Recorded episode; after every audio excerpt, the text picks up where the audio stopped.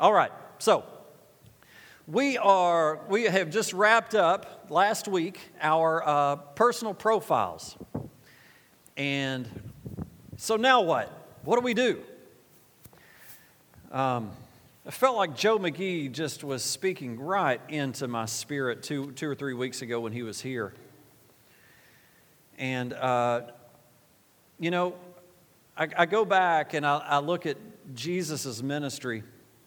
And, you know, he, um, he taught, he walked and he healed, he fed, he met needs. Uh, when they ran out of wine, he provided wine. When they didn't have food, he provided food. Um, when the woman at the well had a need, he met her need. Um, he didn't say what a loser she was and that she's not worthy and go away. He met her need. So here he is at the end of his ministry. He has died on the cross. He's not only showed us how to walk out His Word, He's not only showed us how to minister to one another, but He has saved us. He has rescued us. He has paid every price that we had, whatever tag we had on us, He paid. Whatever issue you have, it has been paid for. You just need to go claim your prize. Your, your, your issue, your struggle, your war has been paid for. So, you know, here is Jesus at the end of his ministry, and he said, okay, disciples, followers, you know, he's been resurrected, he's walked around and he's talked to about five hundred people. Shown him, hey, here I still am, and, he, and he's told all of these people, I want you, he, he said, I want you to wait. He commanded them to wait, to go to a room and wait. Now, I want you to know these men, these women were equipped. They believed. They believed in the Word of God. They followed Christ. They were Christians. If anyone were Christians, they were. They followed Christ. But Jesus said, okay, I'm about to leave, and I want you to go over here and wait. Why? God, we got it all. God, I got it. I walked an aisle. I gave my heart to you. Why are you telling me to wait? And I feel like that's where we are as a church body. We have just kind of come through, and, and I believe, for the most part, we all accepted Christ as our Lord and Savior. We've been water baptized. Um, we we are learning to serve. We you guys filling out those cards last week was just awesome. We went through those and just felt the presence of the Lord as we went through those, and really a a, a, a strong conviction and and passion has come on our staff. Mainly me putting that passion on them, uh, but not really. Uh, it, it's such an awesome thing what you guys filled out. But here we sit, ready to go. I want in the game. Let me in the game. Let me in the game. And Jesus said, nope, I want you to wait. So if you can kind of tell where I'm going, hang on just a second.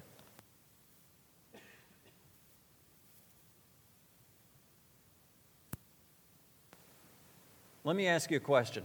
Where am I going? What'd you say? We're going to the Holy Spirit.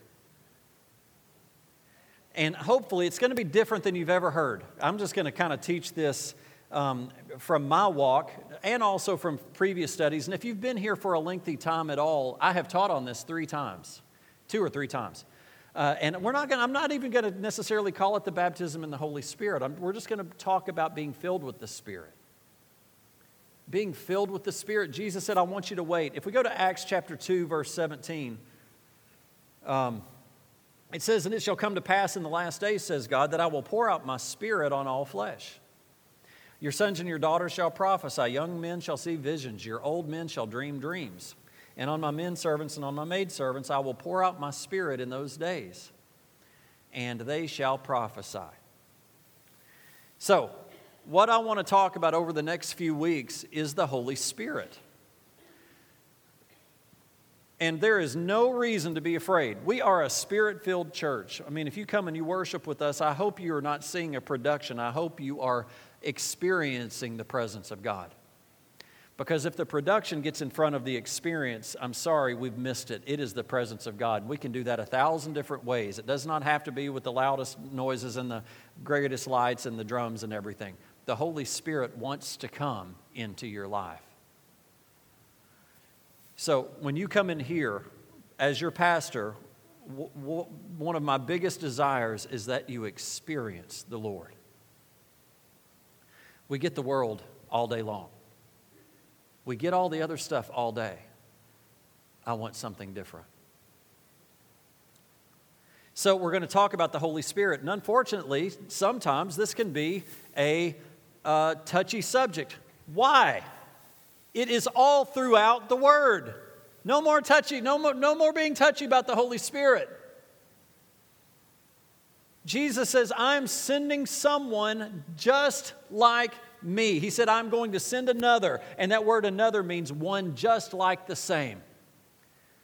So, if we wanted to talk about Jesus, would Jesus be taboo? No! Then why is the Holy Spirit? Satan has somehow made us think, made the church think there's something wrong with the Holy Spirit. And it's wrong. It's nothing to be afraid of. It's something to be completely desired. Do you want Jesus to walk with you everywhere you go? That's the way He does it, through the Holy Spirit. Jesus, church, is no longer here. He is sitting at the right hand of the Father. So how can Jesus be in your heart at all times? By the Holy Spirit. Well, I need that, I want that, I desire that, and I'm not afraid of it.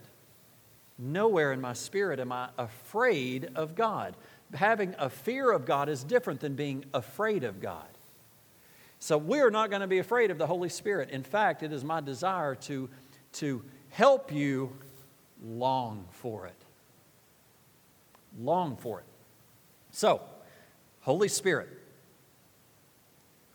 Um, Acts chapter uh, one, verse four and five. If you want to turn your Bibles there, we're going to, I'm going to put it up for you.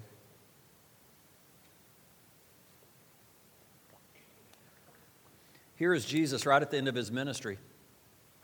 And here's the, what I just said to you just a minute ago. And being assembled all together with them, He commanded them not to depart Jerusalem, but to wait for the promise of the Father, which, He said, you have heard from me.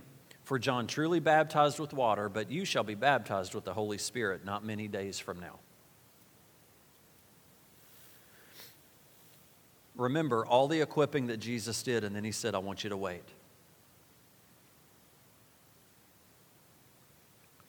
This is key. The Holy Spirit in your life is key. Jesus made it key. That may sound like improper English. He made it very important for us by showing us this Scripture. We've received Christ. We've been water baptized. We believe and we follow the Word. But with all that, there's still one more element. We need the power. We need the one just like Jesus. Is that our kids screaming? Man, it's a long scream. Bless them in there, Lord. We, I just ask, Holy Spirit, that you fall on those children. Just fall in that room. One common objection that Christians concerning, concerning receiving the Holy Spirit or the baptism in the Holy Spirit is this second, separate experience. And church, if you've ever felt like this or you do feel like this, this is normal. I thought I got it when I got saved. Anybody ever heard that? I thought I got it when I got saved. I, I've even said that. I was saved at five, Spirit-filled at seventeen. I thought I had it. Didn't think I needed it, even though I had my mother telling me I didn't. I, I thought I did. And let me tell you, you can't ride on your parents' coattails forever. There came a time where I had to make a decision. I thought I received.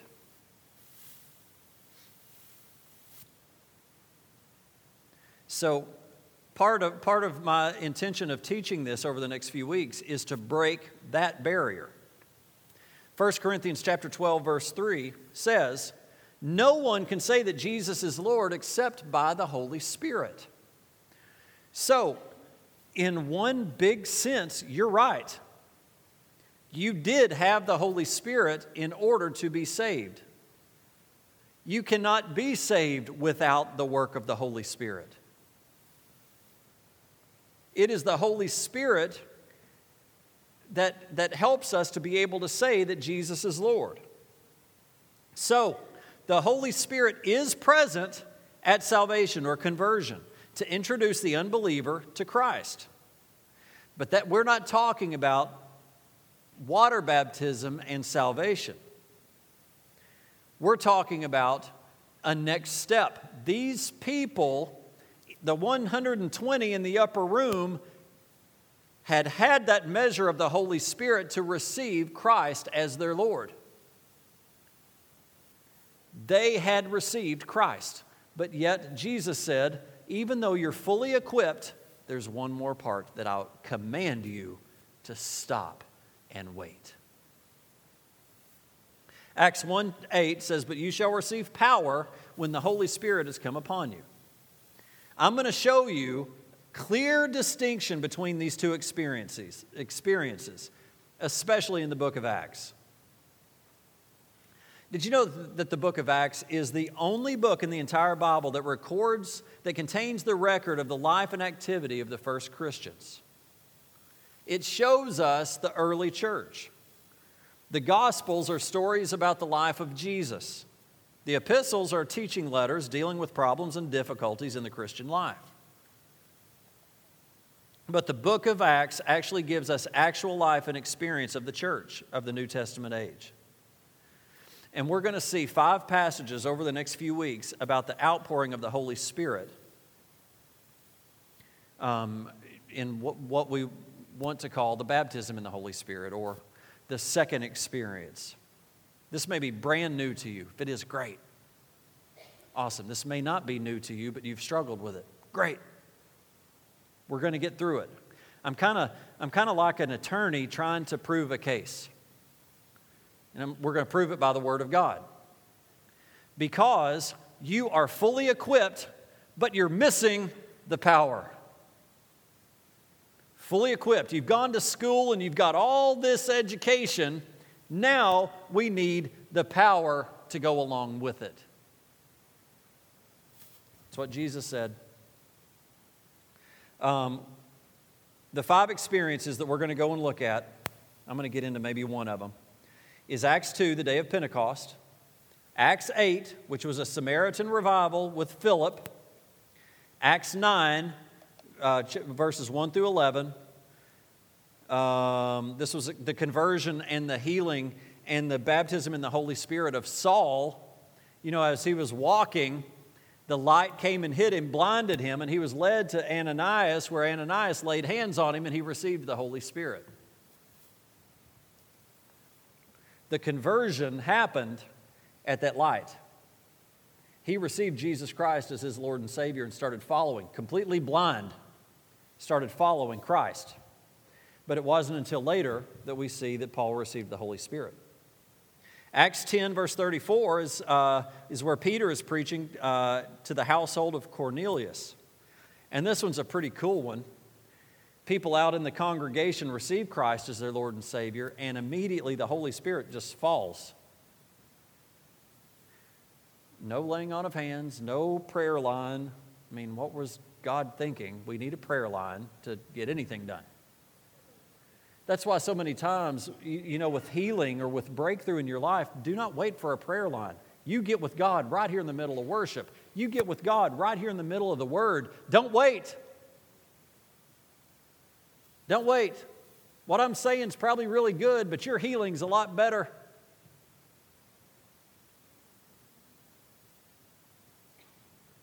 I mean, who needs breakthrough? Why wait? Don't sit there any longer. Get with God now.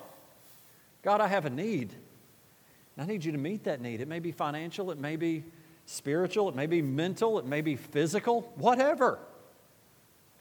Make your requests known. The Lord said, make your requests known. He needs you to speak. Speak. You know what's hard about speaking, especially when you ask, is it takes you, you have to humble yourself, and you are acknowledging that God's God and you're not, and you can't handle this any longer. God says, okay, yeah, I got it. I just need you to speak. Do you think the woman at the well, do you think God, Jesus didn't know what the issue was? He did. But he asked her. He needed her to engage. I love the story of the woman with the issue of blood. That is the way to approach the Lord. I don't care who I'm offending, I, I, and I don't mean go out here and start offending people, but I don't care what it looks like. I am going to get to the Lord. I've tried everything else, but I have to get to the Lord. It is that kind of passion and that kind of desire that I desire for you to have for the Holy Spirit. Um, Acts chapter nineteen, uh, the first part of Acts chapter nineteen, Paul uh, finds twelve disciples at Ephesus um, who knows Jesus as Savior but hasn't received the ba- hasn't, hasn't received the Holy Spirit. All five accounts. Um, we see the same truth emerging, that conversion is one experience and the Holy Spirit is second, the receiving of the Holy Spirit. It's in Scripture. You want to argue it? I'll argue with you. I, I don't mind. I, I like a good argument, to be honest with you. But also argue with God. If you're really struggling with this whole second experience thing, we're going to take the Word. Don't argue with me yet. Wait till we get into the Word. Okay, we can just sit here and argue. Sometimes that's fun. Except for the one that loses.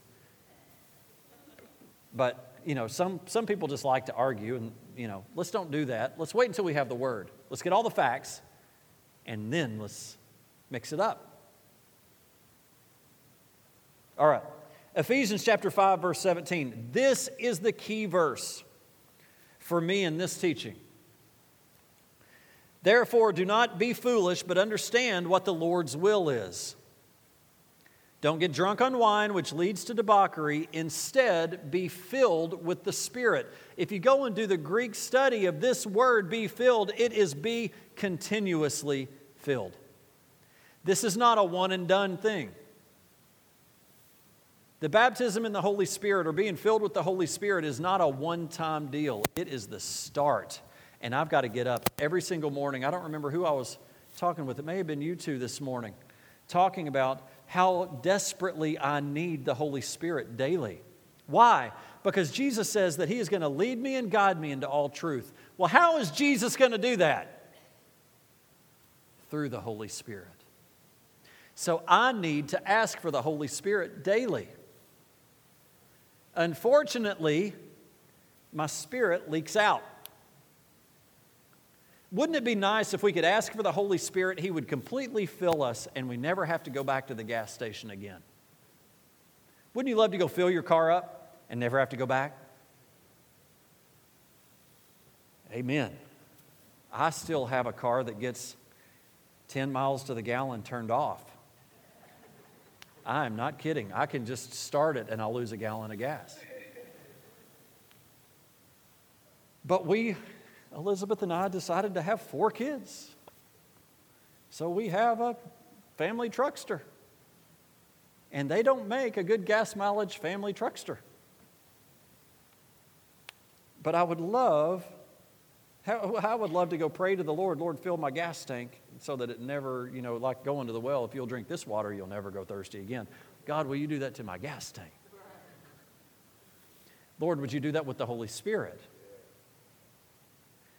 And the Lord says, no, I want you to keep asking. No, I will. I'll keep filling it. It'll be free. But we've got to ask for it. It says, be filled. be filled. That's kind of a command. That's kind of an action of ours. Be filled. How? If you go to Luke chapter eleven, it says, how much more will I give the Holy Spirit to those who ask? We have to ask. Today, we have to ask. Therefore, okay, so be filled with the Spirit, speaking to one another with psalms, hymns, songs of the Spirit. Sing and make music from your heart to the Lord, always giving thanks to God the Father for everything in the name of our Lord Jesus Christ. I'd hoped we were going to get into one, but we're not going to. That's that's where we're going to leave. Next week, we're going to start on Acts chapter two, and we're just going to kind of have a an education of second experiences. But we're not going to leave tonight without asking for the Holy Spirit. Why wait? You know, Moses... Moses and Pharaoh really had a kind of a funny relationship. Uh, God, through Moses, brought a plague. Moses goes up to Pharaoh. Pharaoh, how you like that one? How you like me now? Well, I don't like you very much. Would you please get rid of it and I'll let you go? Sure, I will. When do you want me to call this off? Pharaoh every time said, tomorrow. Why? If you got flies all up in your stuff, frogs, water, you got issues, why wouldn't you say, Moses, why don't you go ahead and take care of that right now? So, part of receiving Christ as your Lord and Savior is faith. I mean, it's not part, it's it. Trying to wrap your head around really what Jesus Christ has done for you is about more than our minds can take. But we receive Christ as our Lord and Savior in faith. We are saved by faith. Receiving the Holy Spirit is exactly the same. Don't be afraid. I promise you, well, I can't promise this, that you're not, you're going to start speaking in tongues at Walmart out of control. You're not going to do that. We're not even going to deal with tongues. Don't worry about it. Don't worry about it. Um, it's a great thing, but we're not going to get let, let that get in the way right now. Right now, we just need the Holy Spirit. If He wants to manifest Himself any way that He wants. Do you know there's a lot of ways the Holy Spirit manifests? Tongues is just one of them. Don't let your brain get in the way right here. Remember when you were saved and what a challenge it was to give in to that. Same thing. I just want you to trust the Lord. Can the Lord give you a bad gift? No. Then can we ask? I'm going to ask for the Holy Spirit to fall on you. But I also want you to ask for the Holy Spirit. Can we just do that? As I pray, I just ask you guys to just say, Holy Spirit, fill me up. That's it. All right, here we go. One, two, three. Father, in Jesus' name, I'm just going to personally ask first. Fill me with your Holy Spirit. Fill me up, Lord. Empty me of myself. Empty me of whatever nastiness this world is trying to take, in, to be put into my spirit. And Lord, I just right now proclaim that I desire you to fill me. I need you so badly. I need wisdom. I need power. I need breakthrough. I need favor. And Jesus, I need you. Fill me with your Holy Spirit. Father, in Jesus' name, I just ask you just to fill this room, fill this church with your Holy Spirit. That just as Peter proclaimed the word and proclaimed the gospel over those under the sound of his voice, the Holy Spirit just fell. Lord, let your Holy Spirit fall. Fall on our youth. Happy birthday to Justin today. Bless him today, Lord, and bless that youth. Holy Spirit, fall on that youth. Fire, fall on the youth. Father, we just ask that the Holy Spirit would fall on the well, and Lord, that that would just ooze out into the entire T T U campus. Nashville State, Vol State, uh, whatever college uh, career people that we have in our church and in our city, Holy Spirit, fall on them.